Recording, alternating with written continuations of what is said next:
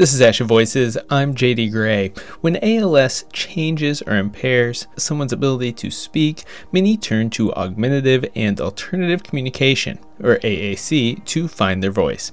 As a member of Team Gleason, SLP Emily Kornman joins the podcast to discuss her work with the nonprofit, which supports people with ALS, often through the use of technology. We'll hear Emily tell us about her work as Team Gleason's SLP, and we'll hear from a family Emily helped with voice and message banking as a part of Team Gleason. I'm JD Gray, and this is Asha Voices.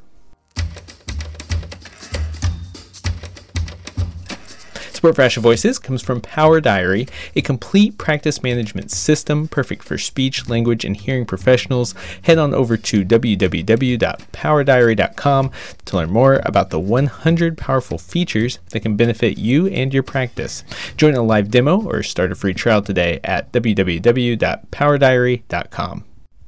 As we look forward to the 2022 ASHA convention, we're thinking today of this year's Annie Glenn Award winners, Steve Gleason and his wife, Michelle. Steve Gleason was well known for his professional football career before being diagnosed with ALS. Now, he's the force behind Team Gleason, a nonprofit organization supporting those with ALS.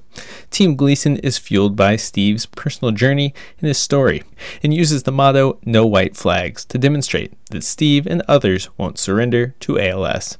And on the team's website, Steve is quoted as saying, quote, I believe my future is greater than my past, end quote. I think it's fair to say that stories, both past and future, are essential to the work of Team Gleason, and that may not be more apparent than with those who are message banking with Team Gleason's SLP, Emily Kornman. Later in the conversation, we're going to bring in the voice of someone that Emily works with, Brian and his wife, Christy, as well. But first, I welcomed Emily to the podcast to discuss her role on Team Gleason. To begin, I asked her to tell me a bit about Steve Gleason's story and the mission of Team Gleason. Steve got diagnosed with ALS back in 2011, and that was the same year that Steve and his wife Michelle started Team Gleason. All the way back then, Steve really wanted to show that although you have this diagnosis of ALS, you can still live a purposeful, meaningful life. And he really wanted to focus his efforts on technology because Steve believes that until there is a cure for ALS, technology will be that cure. So that was our mission back in 2011, and we still hold very close and very true to that mission through providing communication devices, communication device copays, voice and message banking funding, and a lot of other program services that allow individuals to continue living independently. One of my favorite services we do provide is voice and message banking, funding, and support. I'm going to ask you a little bit more about voice and message banking in just a minute. So, hoping you might give a little bit of an overview. What's it like to be the SLP for Team Gleason? I understand you have an interesting role. Yeah, it's pretty incredible. And it's something that I never thought would be possible. I didn't think there was a role like this out there. At Team Gleason, I'm lucky enough to spend about half of my time working in clinic with individuals with ALS and other neurodegenerative diseases. So that's about 50% of my time. And since we don't take insurance, we don't charge insurance, I'm able to see them for as long as needed without having to kind of fall under those restrictions of clinic and making sure it's productive and all of this. So I can really just give them what they need. The other half of my time is spent on the innovation team. And so the innovation team includes working with different partners in the tech field who are trying to change the future of technology to make it more accessible. We work with partners like Google, Microsoft, or other tech startups that are also making innovative, accessible technology. I want to ask you about that in a second. How many people do you see in the clinic? That is challenging. I see about, it's kind of hard to think about how many overall. I see about six to 12 per week. And then I think in a quarter, I actually just pulled this report. In a quarter, I see 36 different families with ALS, and that's around 80 to 100 sessions per quarter. And so, as a part of the innovation team, I understand you're probably often walking other team members through the experiences of people with ALS, helping to kind of create a better understanding of what that may be like. What types of things are you sharing? Yeah, so that's exactly right. Whenever these big tech companies are creating stuff for individuals who will use it, they don't always have that knowledge of what it's actually like to live with ALS. I mean, no one has that knowledge unless you've lived it. So, Team Gleason plays that unique role where we're able to connect them with the families and give a voice of this is what's needed in technology to the bigger tech partners who are actually creating that technology, making sure that it's truly patient first or person first for what they're creating. Going back to the thinking about the clinic perspective, what are a few some of the services you offer? You mentioned a few, but what does a day look like for you on that side? So, for my clinic, I'll work with individuals from the very beginning of their diagnosis and then throughout as things change. With ALS, it's constantly changing. So, you might have someone who's speaking today, and then they just might need services like voice banking and message banking. And then it might change to where their speech is effective for like 50 to 70% of the day. So, maybe they need low tech like voice amplification, or maybe they just need to learn some strategies to make the environment more easy to communicate in. We'll work with that. I'll also do alternative access evaluations. So maybe they can communicate pretty clearly verbally, but they're having trouble accessing their laptop or their phone. Those are all forms of communication that we want to make sure they can still communicate through. Because texting, TikTok, Instagram, all of these things are just as important as face to face communication for some individuals. And then finally, AAC evaluation. So, going through the process of trying to determine which device is right for someone and then making sure that it works in all different environments they're working in. And then, as things change, you might have to modify someone's device as well. So, maybe their eye gaze or their eye movements do change. So, you might have to modify their page sets or different things on the communication software. So, I work with them throughout their entire journey on whatever they're working with. So we've mentioned voice banking and message banking. Could you tell us a little bit about those two services? Absolutely. I'd love to. So I call the whole process voice preservation because that includes voice banking, message banking, and another process that John Costello created called double dipping. Voice preservation overall is the process of recording and saving one's voice so that you can later use it on a communication device. And that can be done through voice banking, which turns your voice into a synthetic voice that a computer can essentially read out anything you type or use your eyes to type or use anything to type in a voice that sounds like yours. And then message banking is recording digitized messages. Um, and that's usually words, phrases, a laugh, or different things that really capture who you are and put it in digitized messages that will come out exactly as you sound. In just a moment, I'm going to invite Brian and his wife Christy to join our conversation. I was hoping you could tell me a little bit about when you met them. Yeah, we actually met them during, I don't know, the first, second week of the pandemic. So it was a really interesting time. Brian was diagnosed during COVID, and we did a handoff of the Zoom recorder, a very safe handoff because they actually live in my neighborhood. So they came and picked up the Zoom recorder, and we did our first few sessions through telehealth. And then I could finally see them in person, and it was incredible. And so that was about two years ago, and I've been working with them ever since. I'd like to bring them both into the conversation now. Brian and Christy, welcome to ASHA Voices. Thank you for having us. Well, what I'm going to ask is I know that you did some message banking with Emily, and so I was going to ask you throughout this conversation to share a few of the messages that you selected, and I'll probably be asking you why you selected those. If you don't mind now, just selecting a message, one that maybe means something special to you that you decided to record, and sharing it. Hello, good people. Tell me about your decision to record that message. I love walking into spaces and bringing a bit of life. That is something I used to say every day to the admins at the school I worked at. That was kind of something you were known for, in a way. Would you say that's true? Kind of, yes. Emily, you mentioned earlier how things change with ALS over time. Could you talk about the three of you? Could you talk a little bit about the timeline for message banking and for voice banking? For everyone, it's a little different based on when they get diagnosed and I guess when they get referred for voice and message banking.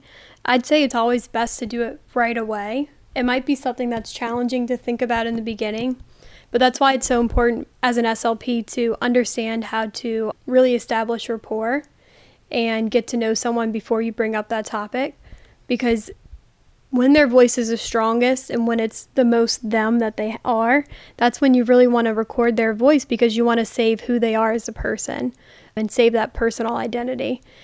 But to do that, you do have to just take time and work with them and get to know them, ask them their story, learn about them, learn what is most important to them, what are some concerns they have. Because if you can't get through those concerns, then it might be challenging for them to fully open up and trust you and do that process with you.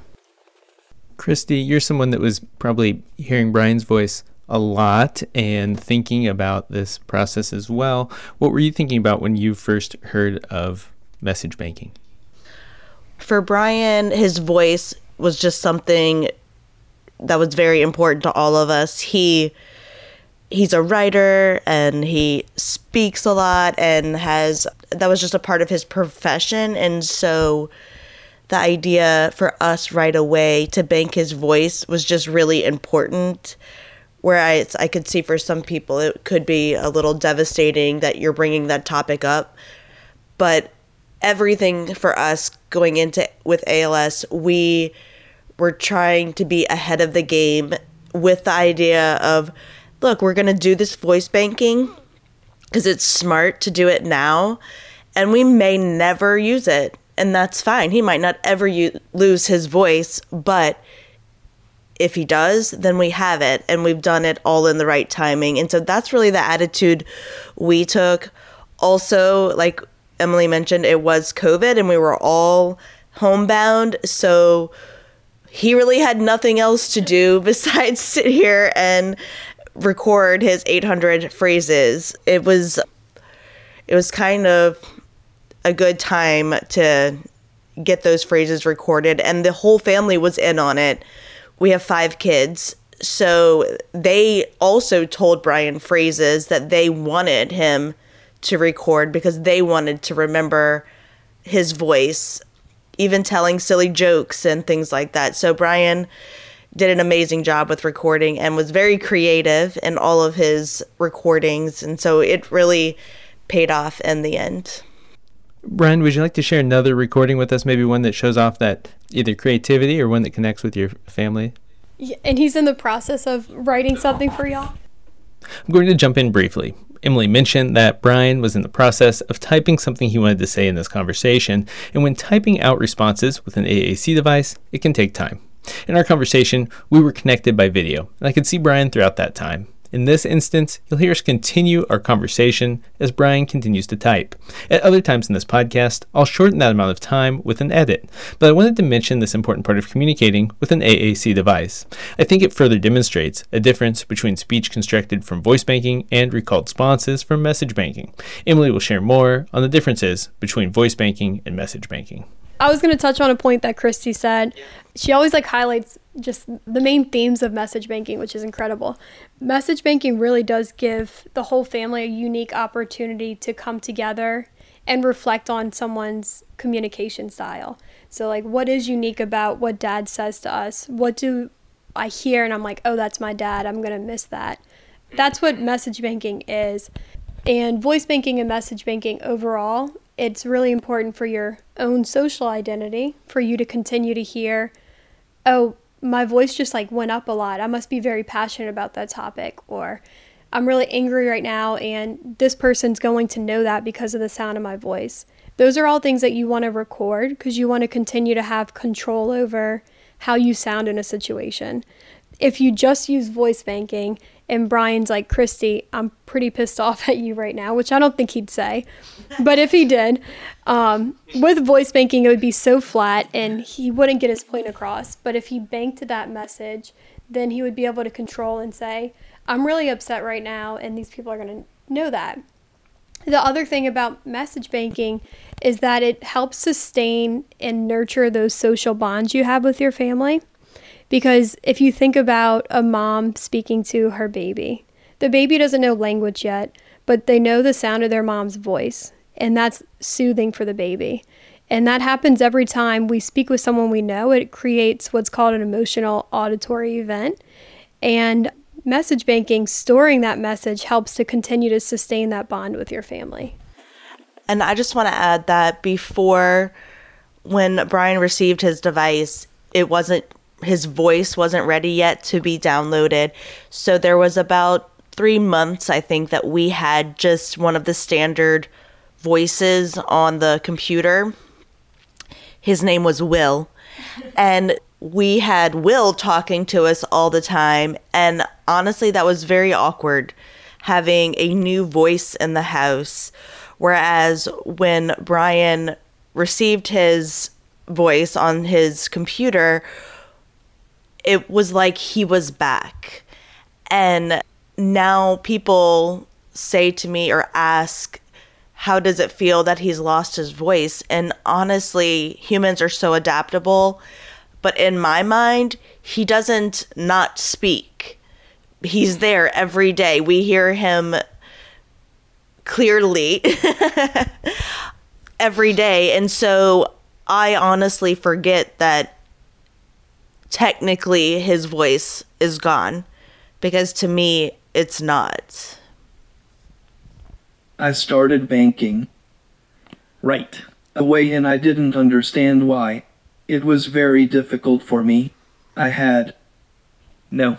idea I would actually lose my voice. It felt unfathomable. So, it was challenging. In retrospect, I am insanely grateful that we started so early. And we needed it sooner than I thought.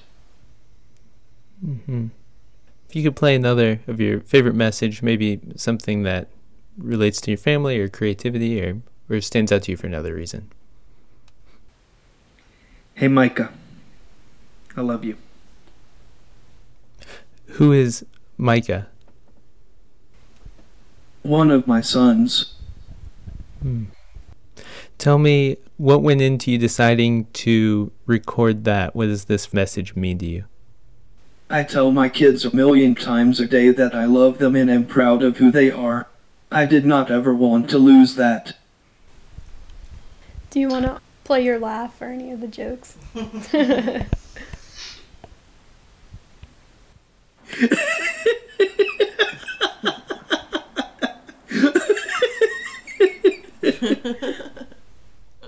But I have to know how did you get such a I think a laugh can be a difficult thing to perform. So how did you get a laugh that sounded so earnest on tape?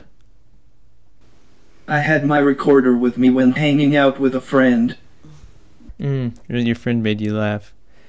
Christy, what did you talk about when discussing what messages to record? Is that something you two discussed? We did because Emily and I were always on him making sure he was getting his 800 phrases recorded. It's kind of easier since we have five kids, so everything pretty much was done five times. I guess honestly, I was not extremely involved in the beginning because he was high functioning at recording time and I was basically like, "This is your project. Like, you need to get it done." and uh, again, during quarantine and COVID and all that, so life was pretty crazy. I was more involved in the process on the back end once he had his messages all recorded, and then I had to do a lot of work behind the scenes. And it was at that point where I was like, oh, shoot, I should have been a little more involved in this because there are some key things that he forgot to record. And so on this end, it's it's awesome because I've been able to sit with Emily and say, okay, these are the things we should have added in our recording. And so she's been able to write those things down and hopefully we can help future clients of hers to make sure they get those things recorded. And as an example would be he did not record our last name. So he has his name, first name recorded a lot, but he has no Brian Johnson saying his full name. So, and as you can imagine, the computer, his synthesized voice, butchers it pretty much. So, and then a couple of other things like his friends' names. As for the family, he has us all down, and he's a very romantic guy. So he has every lovable, sweet phrase that you can imagine recorded. And he even recorded our vows. So he has, and he has some poetry recorded. So he really went above and beyond on his own. But some of the simple things, like his last name, those were forgotten. Brian, I'm going to ask you to share one more message if you'd be willing to. You're the best thing that ever happened to me. Yeah, tell me the story behind that recording. I always wanted to be able to communicate to Chris who she is to me with my own words. Christy, what's your reaction to hearing this? Like I mentioned earlier, him being able to say those things in his own voice makes a world of a difference and it just makes you feel like he's still who he was being that he still has his voice and he's able to communicate those things. And again, if Will was saying that to me, it wouldn't give me the butterflies that it gives me still with it being in his own voice. Christy's mentioned a few times that Brian recorded 800 messages, and I want to clarify that that's because he did the process called double dipping.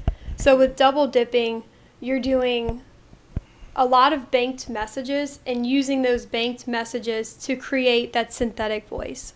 The process of voice banking alone takes about 50 phrases, and those are predetermined phrases that a company will tell you to say these 50 phrases, and it takes about 20 minutes.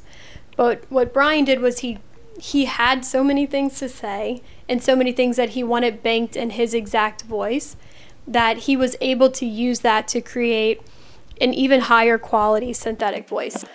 Double dipping is kind of like you get two for the effort of one, and it's a lot of effort, like Christy was mentioning, but it's very worth it. I mean, his voice sounds incredible. Yeah, it is amazing.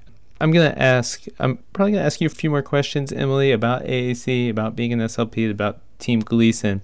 Before we move on, I just wanted to ask, Brian, if you had anything else that you wanted to share with our audience. I think that losing my ability to speak has been the hardest part of this disease for me. With Emily's encouragement, the loss of my voice has been softened as I feel I have been given the greatest gift in the midst of the cluster. That's really powerful. I'm really happy that you're able to join us because I feel like what you've shared with us demonstrates the connection that this technology has to your identity and to your emotional life. And thank you for sharing that with us. And Brian, Christy, both, thank you so much for being a part of the podcast. We're going to take a quick break. When we come back, I'll speak with Emily about the future of AAC and how her role with Team Gleason has changed the way she thinks about technology in her own life. Support for Asha Voices comes from Power Diary Work Smarter, Not Harder. Power Diary is the complete practice management system for speech, language, and hearing professionals, offering more than 100 powerful features, including appointment scheduling, client messaging, SOAP notes, telehealth portal, payment integrations, and much, much more. Let Power Diary simplify and streamline your day to day operations so you can take care of clients, not admin. Join a live demo or start a free trial today. Learn more at www.powerdiary.com. We're returning to our conversation with Emily Kornman, Team Gleason's SLP. Because cost can be linked to access, I asked Emily about this issue with regards to AAC equipment. And I asked her about Team Gleason's approach to making AAC technology available. I'll speak specifically to ALS because that's what I have the most experience in. With ALS, if you are able to get on Medicare, then Medicare will cover about 80% of a communication device if it's the appropriate timing and you're ready for it. If someone's on hospice, it doesn't cover a communication device at all. If someone's in a nursing home or a long term care facility, it also won't cover a device at all. Insurance doesn't cover voice banking either. So that is something that if it weren't for Team Gleason, individuals would have to pay for on their own. So with Team Gleason, we cover the full cost of voice banking, which through a service like Acapela is about $1,000 for a lifetime subscription or a lifetime download of the voice. We cover that. Last year we did just under a thousand voices, and I think this year we're going to far surpass a thousand voices for individuals with ALS across the U.S. Team Gleason covers the copay of communication devices. So this device is probably around 16,000 and copays are usually around $3,000. So that's something that we cover for any individual with ALS that requests that service. For individuals who are in nursing homes or long term care facilities or on hospice, we completely just send out communication devices to them. We're thankful and lucky enough to partner with an organization called Bridging Voice, and they'll do evaluations before to determine which device is right for that patient. And then we will send out the long term loaner to that individual, and then Bridging Voice will actually come in and do the training and support. So that's again for individuals who can't go through insurance. That's kind of the process that we help with. We also help with, let's say they don't need a communication device yet, but they need some sort of alternative access, which is like a head mouse or adaptive mouse or anything to help them access their smartphone or tablet. We would send out that as well and also connect them with our partners. And, you know, I'm thinking of this equipment and AAC kind of more broadly, what kind of uh, things are on the horizon? Are, is there any innovations, any changes that we might expect to see in the next five to ten years? Like, what are you seeing in the with regards to AAC? About what could be next? I think that technology is just more accessible overall now. So beforehand, it was you know you would have to either get this high tech device or use low tech. There wasn't as much commercially available products for people who couldn't afford or couldn't get the high tech through insurance. Some big tech companies like Google really are doing a lot in this space where they are creating free accessibility apps. For example, their Look to Speak app. It's not a dedicated speech generating device and it's not something that's all encompassing, but it does allow someone to just use three eye movements to speak a set of predetermined phrases. That would be great for someone in the hospital or someone who's outside and their communication device isn't working. So I see a lot more commercially available accessibility features in products like iPhones, Androids, or just software and apps being used as well. Has your role changed the way that you think about communication in any way in your daily life? Is are you thinking about accessibility as you live your life more often? I actually made the big jump to go from an iPhone to an Android just because Google has all these free apps and I always tell people about them, but if I don't have it to show them, then what's the use of it? I um, am definitely always evaluating like how is something accessible. And then I also see how do I communicate with people daily. So for example, I have a group of friends and we have a text message group, we have an Instagram group chat, we have a Snapchat group chat. So, three different ways that we communicate daily for different things. So, just in my understanding, Medicare wants people to use speech generating devices to speak face to face with individuals. Like, that's the main purpose. But that's not the only way people communicate communication is so much more about distance communication as well. So, how do we text our kids? How do we keep up with what they're doing on social media? Or how do we stay, uh, just stay young, I guess, and just make sure that we're up to date with what they're looking at? So much more than just face to face communication. So, if we limit it, someone's ability to communicate with those around them, I mean, think about how isolating COVID would have been if you couldn't use Zoom or Facebook groups and things like that. That is such a good point because communication is evolving, and just as we evolve with our technology, that kind of affects who we're able to reach as well. Yeah, absolutely. Uh, I want to end with a question, sort of a reflection. On the Team Gleason website, I mentioned this earlier. Steve is quoted as saying, I believe my future is greater than my past. And a lot of this conversation has centered on stories and thinking about what's next, what's in the future, the stories we create by living our lives, the stories that inform where we are today, and the words we use to tell those stories. So, I guess what I'm wondering is how these stories inform your work and how you think of those you work with? What role do stories play in your work? That's a good question. So, like I mentioned earlier, I think starting with someone's story is how I even just begin any therapeutic relationship with someone is by asking them the, their story, getting to know who they are.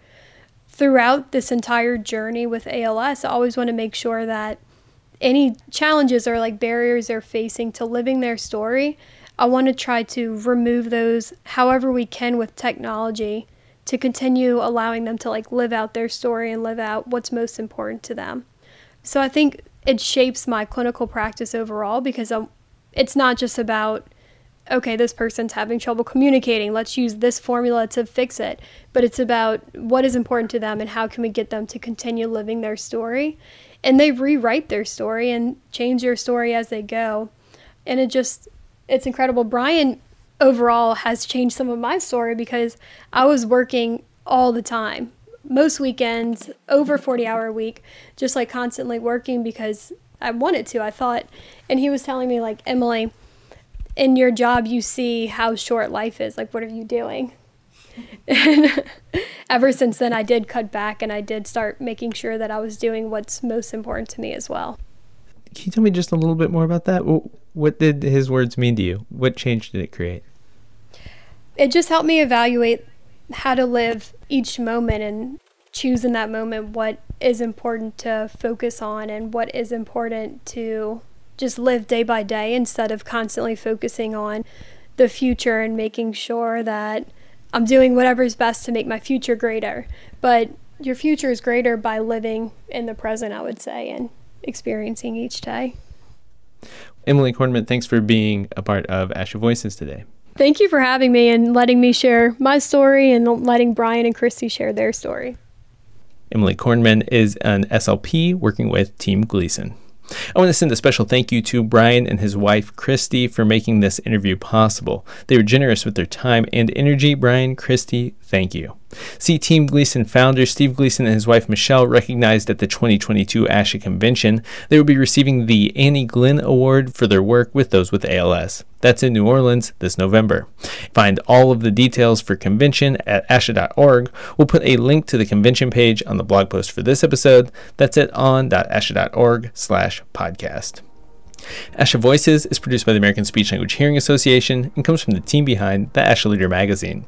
Support for ASHA Voices comes from Power Diary, the complete practice management solution. Join a demo today for a complete overview of the system and how it can benefit you and your practice. Visit www.powerdiary.com and click Demo from the main navigation. Thanks for listening. I'm JD Gray, and this is ASHA Voices.